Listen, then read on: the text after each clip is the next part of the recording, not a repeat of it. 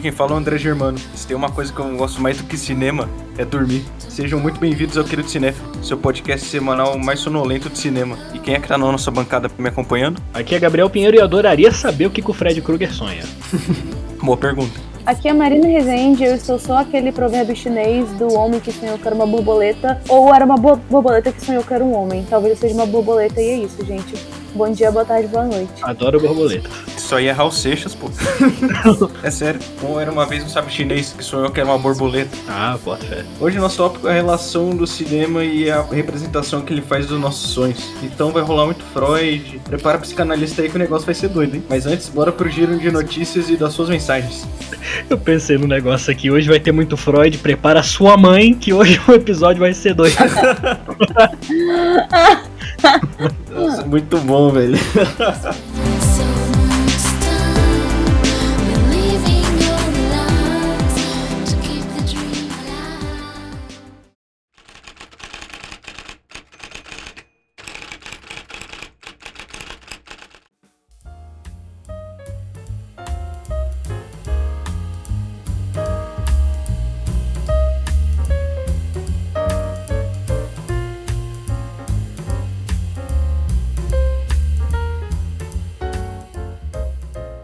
O Festival de Sundance confirmou ontem que vai realizar a sua edição de dois mil e vinte e dois de forma inteiramente virtual, cancelando todos os eventos presenciais que estavam planejados para acontecer em Park City, nos Estados Unidos, locação tradicional do festival. A informação é da Variety. Trata-se de mais um evento importante da agenda cultural dos Estados Unidos que foi afetado pela alta de casos de coronavírus no país, empurrada pela alta transmissibilidade da variante Ômicron. Ontem, por exemplo, o país registrou mais de setecentos mil casos da doença. Abre aspas. Apesar de termos instituído protocolos ambiciosos de segurança, a variante Ômicron tem desafiado os limites de infraestrutura ao redor do país. Embora estejamos desapontados por não poder prover uma experiência completa de festival este ano, esperamos que o público possa experimentar a magia e a energia do nosso festival de casa. Fecha aspas, disseram os organizadores de Sundance em um comunicado oficial. O festival vai ocorrer entre os dias vinte e trinta de janeiro. Peter Bogdanovich, diretor de A Última Sessão de Cinema de mil novecentos e setenta e um e Lua de Papel de mil novecentos e setenta e três, infelizmente morreu aos oitenta e dois anos. O cineasta morreu de causas naturais em sua casa em Los Angeles, disse sua filha Antonia Bogdanovich ao site da revista The Hollywood Reporter. Ele foi indicado a dois Oscars, de melhor direção e melhor roteiro, por A Última Sessão de Cinema. Na época, a revista americana Newsweek considerou a produção o mais impressionante trabalho de um jovem diretor americano desde Cidadão Kane. Entre os seus outros filmes mais importantes estão Na Mira da Morte, de mil novecentos e sessenta e oito, e O Tatuado, de mil novecentos e setenta e nove. O governo federal decidiu rever a classificação indicativa de dois filmes da série Harry Potter. Em despacho publicado no Diário Oficial da União nesta quarta-feira, o Ministério da Justiça retirou a classificação de livre de dois episódios da série de longas-metragens lançados nos anos dois mil. Os filmes que deixaram de ser recomendados a todos os públicos foram Harry Potter e o Prisioneiro de Azkaban, que agora tem classificação de não recomendado para menores de dez anos, e Harry Potter e a Ordem da Fênix, cuja classificação passa a ter não recomendado para menores de doze anos. O primeiro filme cuja classificação indicativa foi alterada foi lançado em dois mil e quatro, ou seja, há dezessete anos. Já Harry Potter e a Ordem da Fênix estreou nas telas de cinema em dois mil e sete,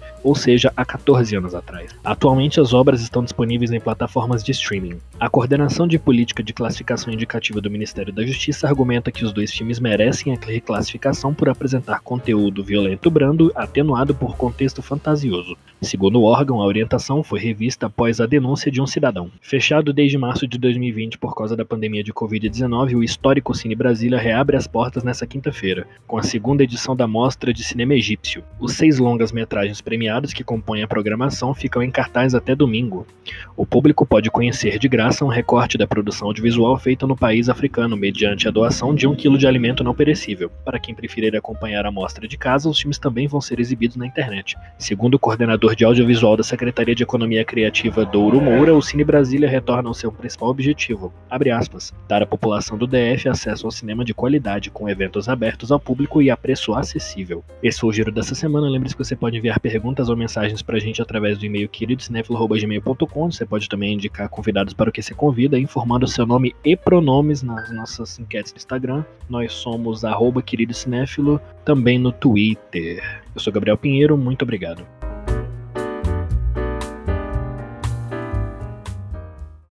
Então, gente, desde o início do cinema, a sétima arte procura mostrar como funcionam os sonhos, né? Eles procuram visualmente representar que são os sonhos, assim, desde o início, por exemplo, em movimentos como o expressionismo alemão, o surrealismo, né? E tem muitos cineastas também que eles são adeptos, né, essas técnicas de cinema mais oníricas, digamos assim, como David Cronenberg, David Lynch, Luis Buñuel, entre outros.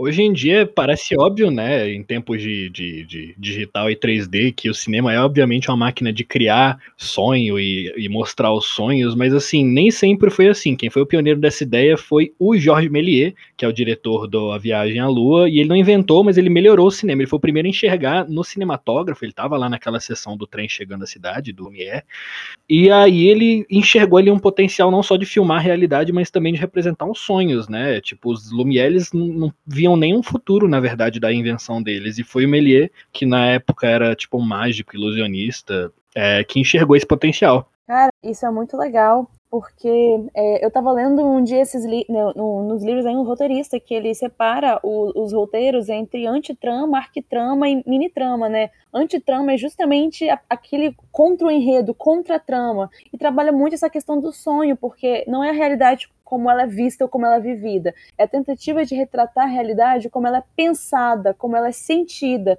Eu acho que o sonho faz isso muito bem, justamente por ter uma liberdade, assim, sensorial, pelas coisas terem alguma coisa simbolizando outra, sabe? Então eu, eu gosto muito porque é, é de fato um, um cinema um, um pouco mais, como que eu falo, experimental, né? Mas é, é, é interessante porque justamente a gente sai dessa coisa do, da realidade vivida e entra na percepção de sonho, de pensamento, de sentimento. Vocês sabem o que, que eu, eu percebi quando eu estava me preparando para esse episódio? A própria experiência de ir ao cinema é a experiência de sonhar, porque você tá num lugar escuro, você tá encantado com imagens que você tá vendo, você tá descontraído, você tá relaxado, você tá numa, numa perspectiva passiva, você tá num negócio de... você tá numa sensação de impotência física, porque a poltrona, ela te... não sei se vocês percebem, mas ela te fixa no lugar, você tá impotente fisicamente, você tá maravilhado, e todas essas características a gente encontra quando a gente tá dormindo, sonhando, e também na sessão de cinema, né? O mundo exterior, ele tá ausente, e o espectador, ele se encontra num estado de, tipo, torpor, e entregue a essa regressão que é assistir um filme com a atenção completamente focada na tela e num completo envolvimento emocional naquilo lá, e qualquer ruído ou coisa fora da tela remete ele à existência de uma realidade externa, que acaba despertando para a presença de um cotidiano, de um fora. Então o próprio ato de ir ao cinema tem muito a ver com o ato de sonhar. É muito legal essa sua colocação, porque eu nunca tinha pensado sobre isso, e de fato, né, o cinema ali, ele vem como uma arte. Às vezes parece que a gente esquece que o cinema é arte, e a arte é justamente fazer isso, tirar, tirar de você do seu lugar, da sua realidade, e te trazer outros mundos, te trazer, tipo, histórias, né, te dar significado sobre as coisas. E realmente, você tá dentro da cadeira de cinema, você entra num... é imersão, sabe? O, o, o som, o, a escuridão, o silêncio, tudo muito te imerge ali. E de fato, cara, eu sinto um escapismo muito grande no cinema, porque parece que o mundo exterior simplesmente, tipo, desvanece, sabe? Parece que ele nunca existiu. E naquele momento é eu e aquilo ali. Aquilo ali é a minha realidade absoluta naquelas duas horas que eu fico lá. Ai, gente, é muito incrível, né? Por isso que ir pro cinema... ai, que bom demais. Você sai da tua realidade consciente, né? Quando tu tá no cinema. Você tá numa espécie de transe ali, como se fosse o próprio sonho mesmo. Exatamente. Mas aí, quais são os sinais de que um filme tá mostrando um sonho? Normalmente são filmes que tem umas imagens desconexas, ela sai no padrão, ela não tem necessariamente um começo, meio e fim definidos, assim, imagens definidas, uma sequência de acontecimentos. Tem uma sequência de acontecimentos, só que ela não está definida na forma padrão, vocês entendem o que eu quero dizer? Assim, é, é distorcido, é completamente distorcido o negócio. Às vezes, por exemplo, um truque mais barato do cinema para mostrar um sonho, por exemplo, as bordas da tela em branco, assim, pra mostrar que você tá num ambiente onírico, que você não tá desperto, né? Você tá entorpecido. Isso depende muito da linguagem de cada cineasta, né? Porque cinema é linguagem, é sintaxe, é gramática, porque você tem movimentos, formas de filmar, você tem um monte de coisa que você pode usar pra poder representar esse negócio dessa forma. Eu acho que mais clichê do que a borda branca é neblina, mas por ser... por o cinema ser imagem e movimento, cara, me parece talvez certo dizer que a linguagem dos sonhos, ela é uma linguagem, a Marina pode até falar mais sobre isso, ela é, ela, ela é uma escrita psíquica que ela não é feita de palavras, mas de imagens. Então, isso implica talvez a possibilidade do, desses pensamentos latentes, eles serem expressos em forma de encenação. Então, o sonho e o cinema é um casamento muito legal, e... e...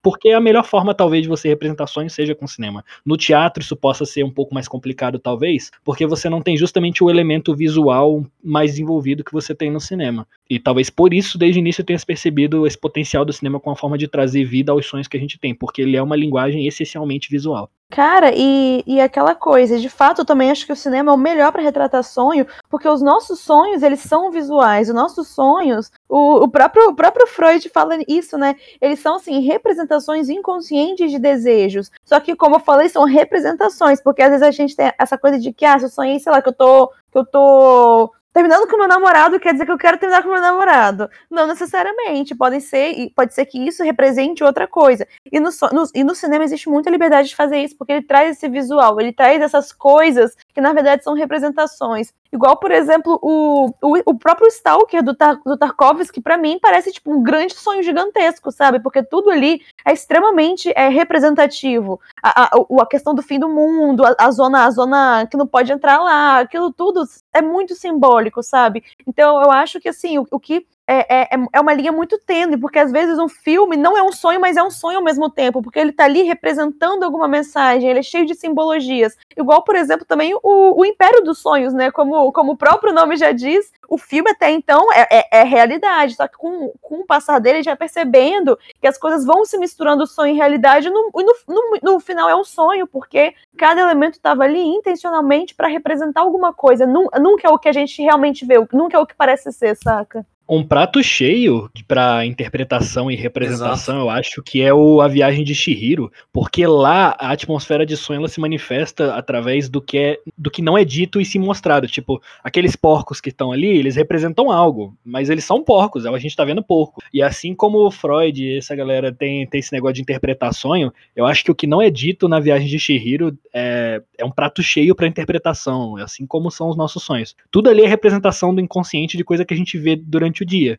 Então eu acho que é ótima a representação que ele faz do sonho por conta disso, do que é e não é, né? Sei muito, porque de fato em Chihiro, cara, o, o, o, o silêncio é, é intencional e o, o filme não fala o que ele representa, sabe? Igual, por exemplo, aquela coisa dos porcos, representação da ganância humana. Só que ele não precisa te falar aquilo ali, porque a, a, a simbologia diz por si só. Ah, eu não posso nem começar a falar de Chihiro porque é filme de Miyazaki, senão eu me empolgo, né? Mas é. E, e é legal também é, que, que a Chihiro passa por toda uma jornada de autodescoberta, assim. É como, é como se ela fizesse uma, a viagem de Chihiro, a viagem, tipo, para dentro dela mesma, sabe? É uma viagem de autodescoberta, como se aquilo acontecesse dentro do próprio inconsciente dela, porque ela tá ali descobrindo que reside coragem nela, de que ela é mais do que ela parece ser. Eu gosto muito quando, quando ela recupera o nome dela, porque ao recuperar o nome, ela tá recuperando a identidade que ela tinha perdido até então, ela tá redescobrindo o que ela não sabia que existia. Então é realmente um, é um, é uma epopeia dentro de um sonho, Viagem de Chihiro. Eu acho interessante uma coisa de filmes que retratam sonhos, que assim, normalmente quando a gente assiste um filme a gente tem uma necessidade de querer saber o que, que aquilo significa. Ah, você entendeu o filme, o que, que aquilo quer dizer. Às vezes não importa, cara. Às vezes tá mostrando ali um sonho e nem sempre você vai entender o que você sonhou, né? Por exemplo, o surrealismo também, a gente tem até uma lista aqui de uns filmes que são surrealistas, né? E tem muito essa relação de sonho com surrealismo, de nas imagens que não existem no mundo real. O, cara, o que, que é o cara passando a navalha no olho da menina no Cão Andaluz do Buñuel, sabe? Do surrealismo, tipo... Você vai me perguntar o que, que é aquilo? Às vezes ele só tá querendo usar... É porque a gente tá, você, for, você falou de surrealismo, e aí, se você for pensar, não faz muito sentido. Mas ele tá ali experimentando coisa pra, tipo... Olha aqui o que, que dá pra fazer. Muitas vezes tem várias formas de você mostrar pro espectador que você tá dentro de um sonho. E duas que eu acho muito interessantes é do gabinete do doutor Caligari, que faz isso através das sombras, do design de produção.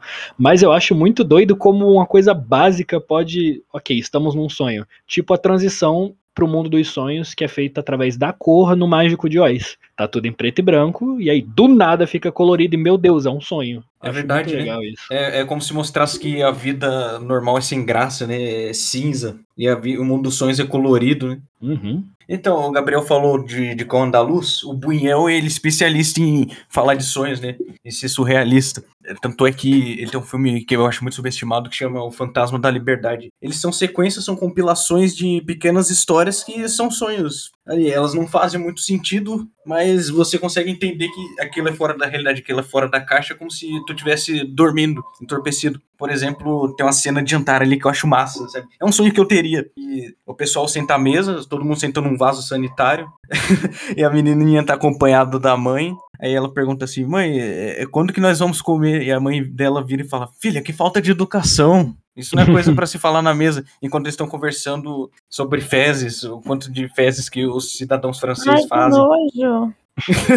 Eu achei essa cena maravilhosa. Eu tenho uma curiosidade muito grande, eu vou perguntar pra psicóloga do rolê, tá? Marina, o que é um sonho? O que é sonhar? Cara, e, então, vamos tentar falar de uma forma bem leiga. O, o, o sonho é um lugar, é o lugar do inconsciente, sabe? É o lugar onde a gente consegue... É, é porque nós, seres humanos, a gente retém muita informação, a gente retém muita lembrança, a gente retém muita memória. Seria impossível que a gente se, se, se dispôsse dessas informações o tempo inteiro. Então, muita coisa fica retida ali no inconsciente, sabe? Então, quando você dorme... E assim, não tem como falar o que é o sonho, porque não existe... Não existe resposta, o sonho é a coisa mais misteriosa da vida, uma delas, mas quando a gente dorme, é, que a gente tá ali meio que, é, é, o, o, o, o sonho, ele, ele quebra um pouco dessa barreira do, do consciente, do pré-consciente, do inconsciente, então meio que o inconsciente consegue expressar, né, aí vários autores têm percepções diferentes sobre isso, né, mas eu gosto muito da percepção do Freud, que realmente o sonho é a expressão de algum objeto de desejo, só que aquela coisa é totalmente representativa, né. E esse negócio de interpretação de sonho também, gente, tipo, ah, se você sonhou com um cachorro, quer dizer que você vai ganhar dinheiro. Isso é mó, isso é mó balela, véio. Isso não existe, não. A minha mãe tinha um livrinho de sonho que ela falava, ah, sonho com a cobra. Então, eu costumava sonhar é. bastante com cobra. Inclusive, ó, o sonho mais perigoso é o que você tá perdendo seus dentes ou algo do tipo. Ah, já sonhei com isso aí. Senti um então, medaço de, quando de, eu li. Desculpa... É, acabar com a infância de vocês, porque eu também tirei esse livrinho, mas isso é mó balela, sabe? Só, por exemplo, se você quer que o seu sonho seja interpretado, você tem que se consultar por um psicanalista e ele acompanhar, porque cada sonho é particular. Igual, por exemplo, um cachorro, pra mim, tem uma representação diferente do cachorro do Gabriel e do André, saca? Mas no jogo do bicho, todo mundo se entende. Ah, é? É. Mas aí, às vezes pode ter um significado que nem nós mesmos sabemos, né? Tipo, o meu exemplo, às vezes eu não sei o que um cachorro no meu sonho significa. Eu posso até chutar, mas... E qual a diferença entre os sonhos que temos e os sonhos do cinema? Eles parecem reais? Tem uma coisa que me irrita bastante, é a neblina, como eu falei. A neblina, eu nunca sonhei com neblina, gente. Então, ok, realmente, ela... Sabe... Por exemplo, o Dreams, o filme do Akira Kurosawa, né? Ele tem esse aspecto onírico que vem pela música, pelas imagens, mas também pra esse clichêzão que é a fumaça e a neblina, meio Silent Hill. Eu não lembro de ter neblina nos meus sonhos, mas é... eu acho que é sim uma ótima forma de você sinalizar que esse é um mundo Olha. fora do real, ele cria essa diferença do que é real e do que é, do que é imaginação, é um toque sutil, efetivo, mas caralho, eu nunca sonhei com neblina assim, pra ter neblina em tudo que é sonho. Então, o Dreams do Kurosawa, eu acho que ele usa a neblina como um recurso narrativo, né, pra separar, se bem que não precisa separar o que é sonho, né, porque basicamente tudo que tá ali no filme é sonho, mas... Eu acho um recurso narrativo interessante, é como se você estivesse nas nuvens, porque quando você tá dormindo, é basicamente isso, o dream, né, aquela coisa dreamly. Você tem muito esse aspecto de estar nas nuvens, de você escutar sons angelicais, essas coisas, ou mesmo tá numa confusão, assim. E eu acho que a nuvem, a representação disso, né? A representação de algo que está nebuloso, que não está muito claro. E você só consegue sentir, você não consegue entender o que está acontecendo ali. É claro que algum, alguns filmes, eles são muito bons em representações, porque eles trabalham com, com imagens representativas. É, mas é aquela coisa, o, o, o sonho é muito subjetivo, é muito pessoal. E mesmo que o autor, ele consiga evocar é, percepções diferentes é, nos elementos que ele bota, sempre vai ter aquele elemento que ele pensou, sabe? A obra de arte, ela é muito atravessada pelo aquilo que o artista faz. Então, não, não, não sei, é, é diferente, eles parecem reais. Eu não, só em realidade não, não, não combina, né? Então, eles não parecem reais, mas eles tentam fazer essa representação, essa, essa tentativa de, de, de, de te, te mostrar, não, não só uma ideia, mas te mostrar um sentimento, sabe? Te mostrar um, um pensamento através de palavras. É, é aquela coisa que, independente de ser filme experimental, tipo, um negócio tal, ele sempre vai ter um, um raciocínio lógico ali, a obra de arte, sabe? Nenhum um, um filme em que os elementos são aleatoriamente jogados é um filme ruim. Um bom filme, ele é muito... Uma obra de arte, ela é boa quando ela é intencional em tudo aquilo que ela tem. Então, assim, eu acredito que, mesmo que o filme seja muito doido, ele tem um raciocínio ali, ele tem uma intencionalidade. Os sonhos não, gente, o sonho é, é loucura, é surto. Então, eu acho que a maior diferença entre os dois são isso daí. Então, Marina, o diretor que representa bem isso aí é o David Lynch. ele consegue representar bem essa estranheza, principalmente em Mulholland Drive. E no Twin Peaks ele já fazia isso, por exemplo, colocar personagens andando ao contrário, falando ao contrário, assim, colocar umas pessoas bizarras ali pra você sentir que tá num solo que não é terrestre. Não, o David Lynch, ele, é, ele é sensacional, porque ele, ele confunde muito bem realidade e sonho, né? Porque tem filme que, assim, é muito óbvio que você tá sonhando, é muito óbvio que é, é realidade. Pro Lynch, não. Sonho e realidade são intrinsecamente mesclados. Aí vai ser aquelas doideiras, aqueles filmes dele. Ele não faz essa distinção, né? E é engraçado que os filtros de, de câmera dele parece que... Não é que eles são nebulosos, mas eles são saturados, entende? Quase como se você estivesse vendo umas imagens que você fala, cara, o que tá acontecendo, hein? Eu dormi. Tipo, você... Até porque você tem disso, né? De você não lembrar como você começou um sonho. Parece que você assistindo os filmes do Lynch, você tem exatamente essa sensação de... de... Quase como se você não lembrasse como você foi parar ali no filme dele. Gente, olha, eu, eu não vou pagar de culto com vocês, não. Às vezes eu tô vendo o filme do Lynch e só consigo pensar, nossa, mas que merda é essa, velho? Tô entendendo bosta nenhuma. Eu vendo Eraserhead. Não, esse gente, é o objetivo ó, do Lynch. Assim, tem, tem filme dele, tipo o, o Empire of Dreams, o, o Eraserhead, você olha e fica, cara, o que que tá acontecendo aqui, meu Deus, assim, não... Eu acho que não, não, não é meio meu cinema, não, pessoalmente, mas... Não, não é em, que... em Inland Empire? Acho que é Inland Empire. É isso, é isso. Nossa, eu viajei. Inland Empire, que é o filme mais louco dele, né? Mas o Mulholland Drive, ele faz isso muito bem. Eu, eu gosto muito desse filme. Eu acho que, assim, que ele, ele, ele, tem, ele tem uma lógica maior que os outros e funciona muito bem. Mas o resto, meu Deus do céu, eu, eu, ve, eu vejo pensando, o que que tá acontecendo aqui, Deus? Então, se o Mulholland Drive é o filme do Lynch que tem mais lógica, imagina os outros, então. Imagina os outros, pra você ver. E só voltando no Império dos Sonhos, é engraçado porque ele consegue essa sensação de estranheza filmando com a câmera digital, né? E tem filtros totalmente diferentes de uma câmera de rolo. O filme é muito trash, né? Meu Deus do céu. Trecheira. É...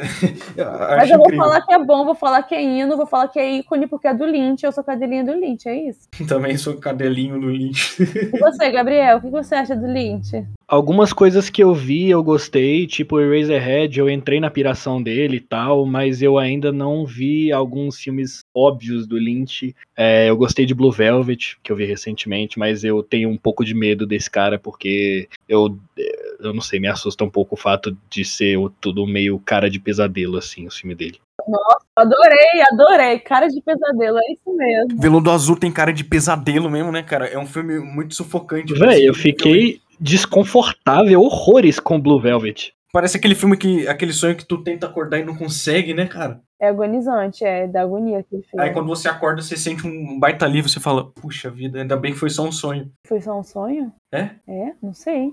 Nossa, que medo.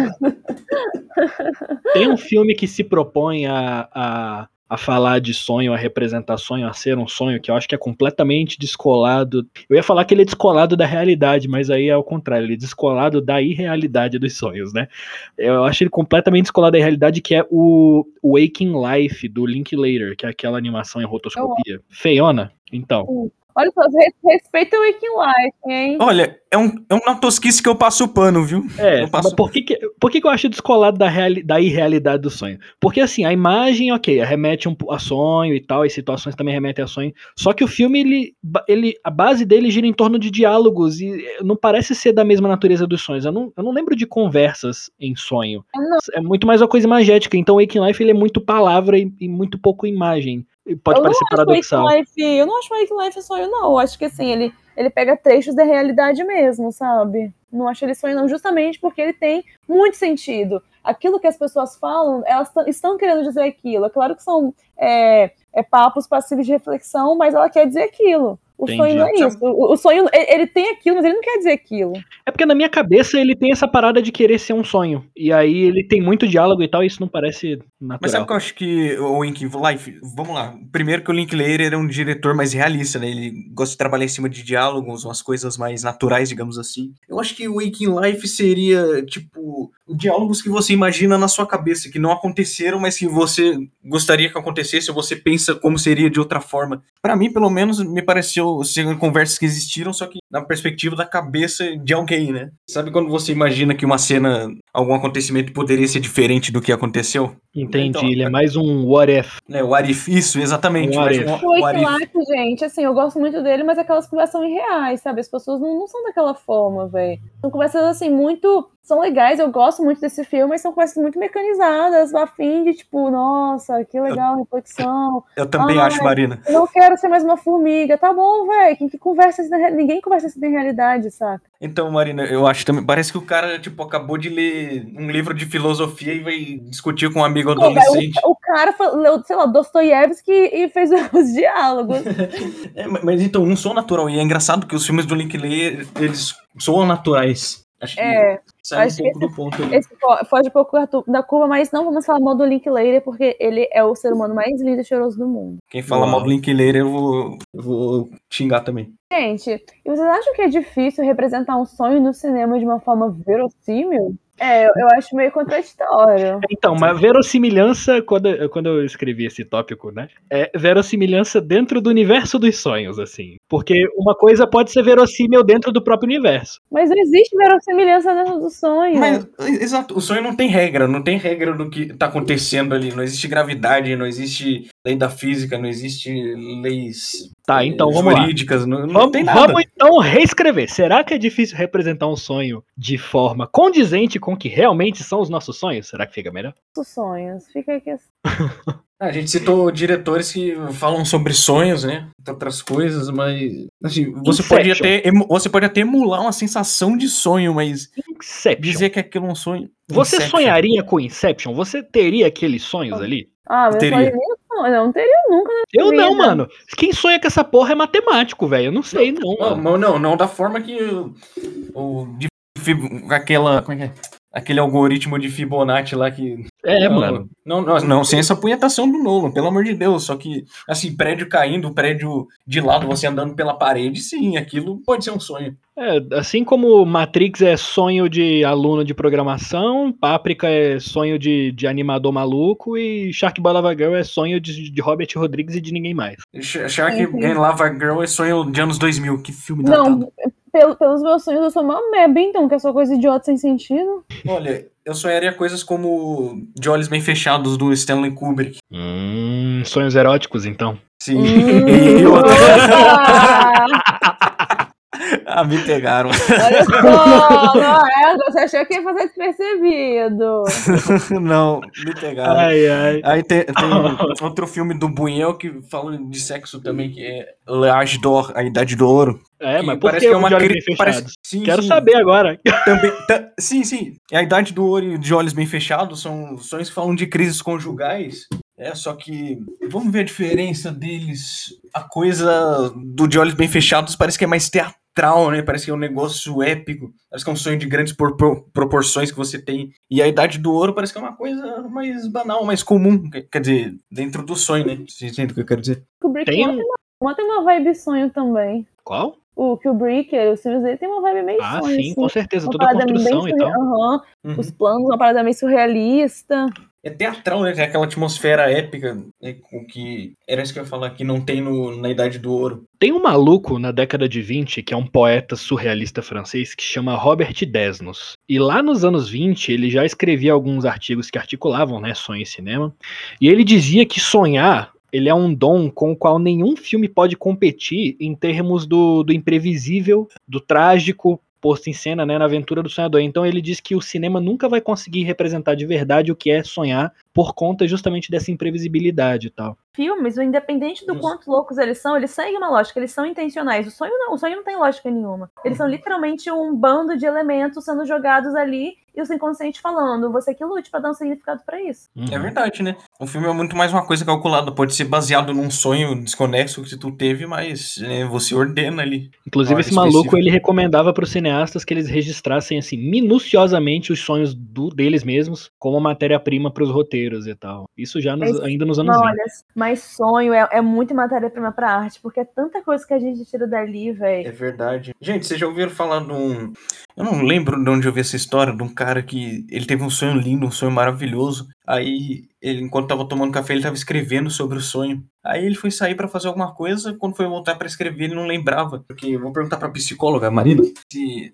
E essa parada aí que você só lembra de como foi seu sonho com detalhes... Quando você acaba de acordar, depois de uns minutos você não lembra mais. Ah, sei lá, véi.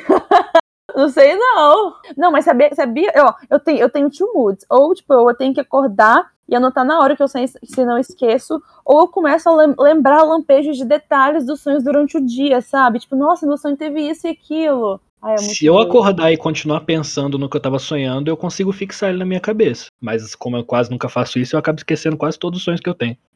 Sim, eu, eu lembro de alguns sonhos que eu tive que me marcaram, mas por detalhes minuciosos, não. Só lembro de uma parte só e aquilo não foi nem metade do que eu sonhei. E acontece muito da gente... É não lembrar começo de sonho, ou tipo assim, a gente tem vários sonhos na noite, mas só que a gente lembra pouquíssima parte deles. Uhum. Caraca, isso é verdade. E uma coisa também que a gente sonha, a gente pode não lembrar, mas a gente sonha todo dia, porque o nosso consciente tá trabalhando ali o tempo todo, sabe? Então pode rolar a gente não lembrar. E inclusive a gente, eu acho que a gente não lembra quando a qualidade do sono é ruim, porque quando a qualidade do sonho é boa, normalmente a gente costuma lembrar do, do que a gente sonha. Eu ia falar isso, né? Parece que quando você tá cansado, tu sonha melhor, tu sonha mais, talvez, não, não sei. Não, é que você, você dorme, tipo, você tá tão morto que seu, seu, seu, seu, seu corpo trabalha mil, mas às vezes você dorme muito mal, você tá nervoso, ansioso, é difícil lembrar do sonho justamente por conta disso. É verdade, é verdade. Eu já sonhei dormindo na carteira da faculdade.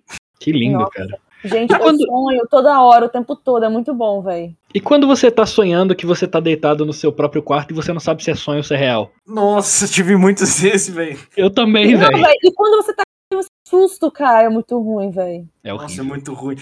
E quando você tem a paralisia do sono, tipo, tu tá no seu quarto deitado na cama, aí você tem que se mexer e não consegue. Ah, é muito ruim. E aí tem uma pilha de roupa na, numa cadeira, fica na frente ou do lado, aí você fica olhando, fica é, metamorfizando uma pessoa ali. Cara, deixa eu contar uma coisa pra vocês. Isso foi mês passado. Eu tava dormindo aqui na minha cama e eu tava sonhando comigo dentro do quarto, como se eu tivesse acordado, de olho aberto, né? E aí, eu morro de medo de aranha, né, mano? Eu vi na minha prateleira uma aranha do tamanho da minha cabeça, assim, vindo em minha direção. Acabou, gente. E eu tava como se eu tivesse acordado, então... Eu não vi a transição entre estou acordado e estou dormindo, porque o meu olho parecia que estava aberto o tempo inteiro. Então eu levantei da cama e abri a janela para a luz entrar no quarto e não tinha nada. Só que eu transicionei entre o sonho e, a, e, o, e estar acordado e eu não percebi essa transição.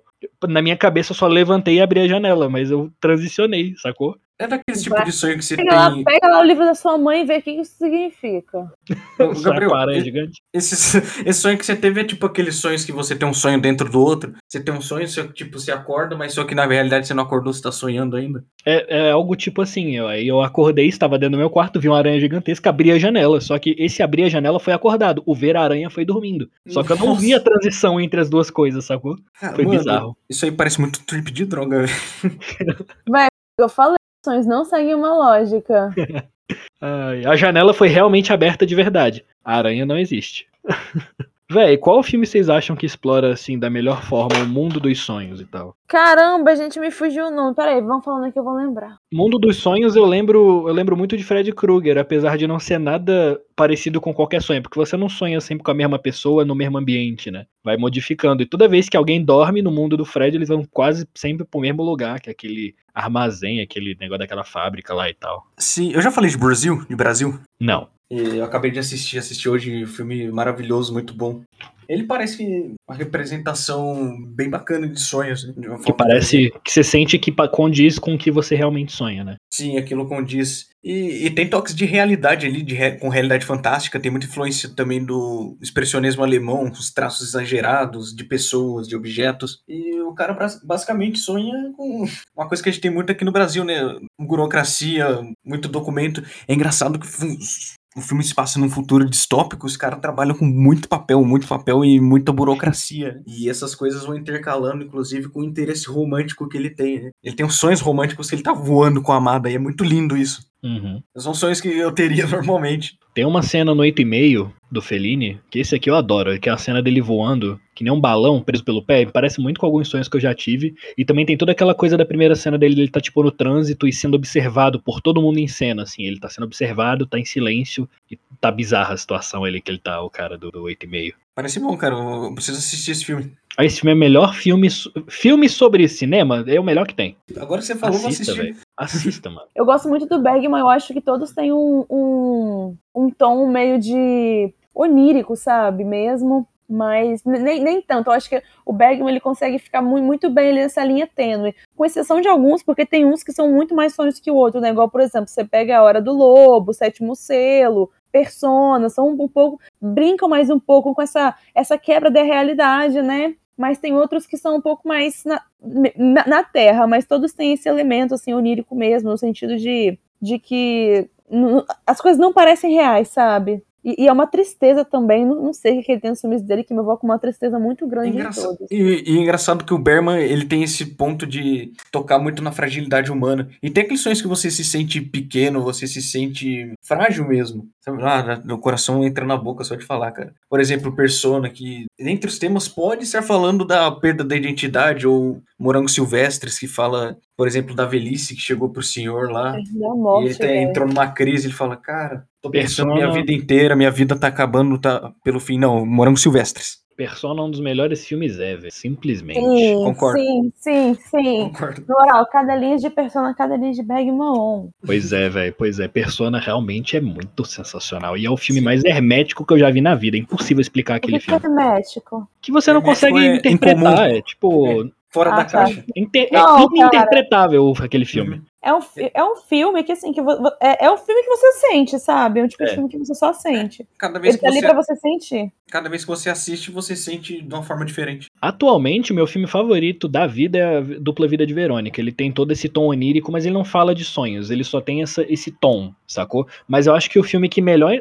É, representa sonho de uma forma tipo que realmente parece com os sonhos que a gente realmente tem, é o Brilho Eterno de Uma Mente Sem Lembranças, mas uma cena específica. Nesse filme, as transições, né, entre situações, elas são muito bem feitas, né? A atmosfera constituída pelo som também é, lembra muito sonho, só que aquela cena que ele tá esquecendo as coisas, e as pessoas e as coisas estão perdendo a forma, pra mim, talvez aquela seja a melhor representação e a mais fiel de um pesadelo, assim. Eu consigo sentir o suor frio daquela cena só de lembrar. Parece demais com um pesadelo de verdade. A galera tá perdendo as feições, tá tudo perdendo as conexões e tal, tá tudo muito esquisito. Aquela cena, pra mim, é a melhor representação do sonho. É muito tensa a relação dos dois, né, se deteriorando. É, e tudo se deteriora. As pessoas ficam sem rosto. Tudo acontece naquilo ali. Vou cortar vocês pra falar que achei o nome do filme. Aê! É, é mil novecentos e vinte e seis, o nome é Uma Página de Loucura, do cara chamado Tennosuke Kinugasa. É, o filme é muito louco, porque o, um, um, um cara ele vai até o hospício para recuperar a mulher dele. Só que o filme é um filme totalmente meio surrealista, porque ele tenta, a, através, a, através da imagética, trazer a realidade da, das pessoas do hospício, dos doentes mentais em relação a tudo, né? Então é uma parada me, meio sonho, meio loucura, né? Eu não gosto nem de dar muita palavra loucura, porque não, não, eu não tô falando de forma pejorativa aqui, eu tô falando de loucura no sentido de uma percepção modificada da realidade, né? Eu achei esse filme sensacional, porque assim, ele, ele é uma descida, uma descida àquela, àquela parte mais profunda do ser humano, sabe? Aquela parte que o sonho consegue tocar, aquela loucura, aquela, aquela, aquele mundo onde não existem normas. Assistam, assim, é, é louco, é louco, mas é sensacional, velho. Que, que filme bom. Gostei, viu? É de domínio público? Ah, deve ser. Sabe, sabe uma coisa que eu acho interessante em filmes que falam de sonhos? É que esses filmes você sai sem entender nada, mas você sai sentindo tudo. Exatamente. Parece, parece aquilo de... Ah, você não entende, mas você meio que compreende o que tá acontecendo ali por causa dessa coesão. São filmes muito coesos, né? Sim, cara, ele toca um lugar que você não vê, sabe? É muito doido. Igual, por exemplo, Persona. Persona é, é, um, é um filme que é, é muito simbólico, ele é muito subjetivo. Eu saí destruída, porque o significado que aquele filme me evocou o sentimento foi assim, foi... dor, sabe? Foi doloroso.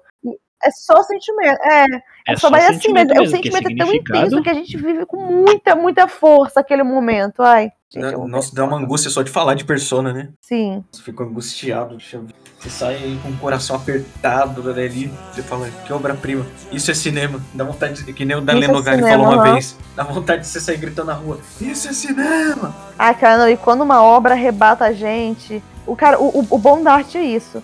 quando você gosta de verdade de alguma coisa, quando ela te arrebata, é pra sempre, sabe? É aquela coisa assim, você, você não é mais o mesmo. Inclusive, saudade de assistir um filme assim, que eu paro e penso, eu não sou mais a mesma depois que eu acabei de assistir, sabe? E o Querido Cinéfilo dessa semana vai ficando por aqui. Fique ligado no nosso site oficial e nas nossas redes sociais para mais conteúdo do Querido Cinéfilo. Textos toda terça-feira ao meio-dia e podcast toda sexta às dez da manhã. Lembre-se que você pode enviar perguntas, mensagens ou pedir indicações para o Q C Convida. Você pode mandar tudo isso pra gente através do e-mail querido cinéfilo arroba gmail ponto com, informando seu nome, pronomes ou apelido, ou nas nossas enquetes do Instagram, que é, ou do Twitter, que são arroba queridocinéfilo. Depois desse podcast eu vou dormir. Tchau, gente. Tchauzinho, gente. Um beijo. Ótimos sonhos pra vocês e assistam filmes, assistam filmes bons, galera. Como já dizia o grande filósofo Shark Boy, dorme aí, mas cuidado, o perigo mora ao lado. Até mais. Muito bom.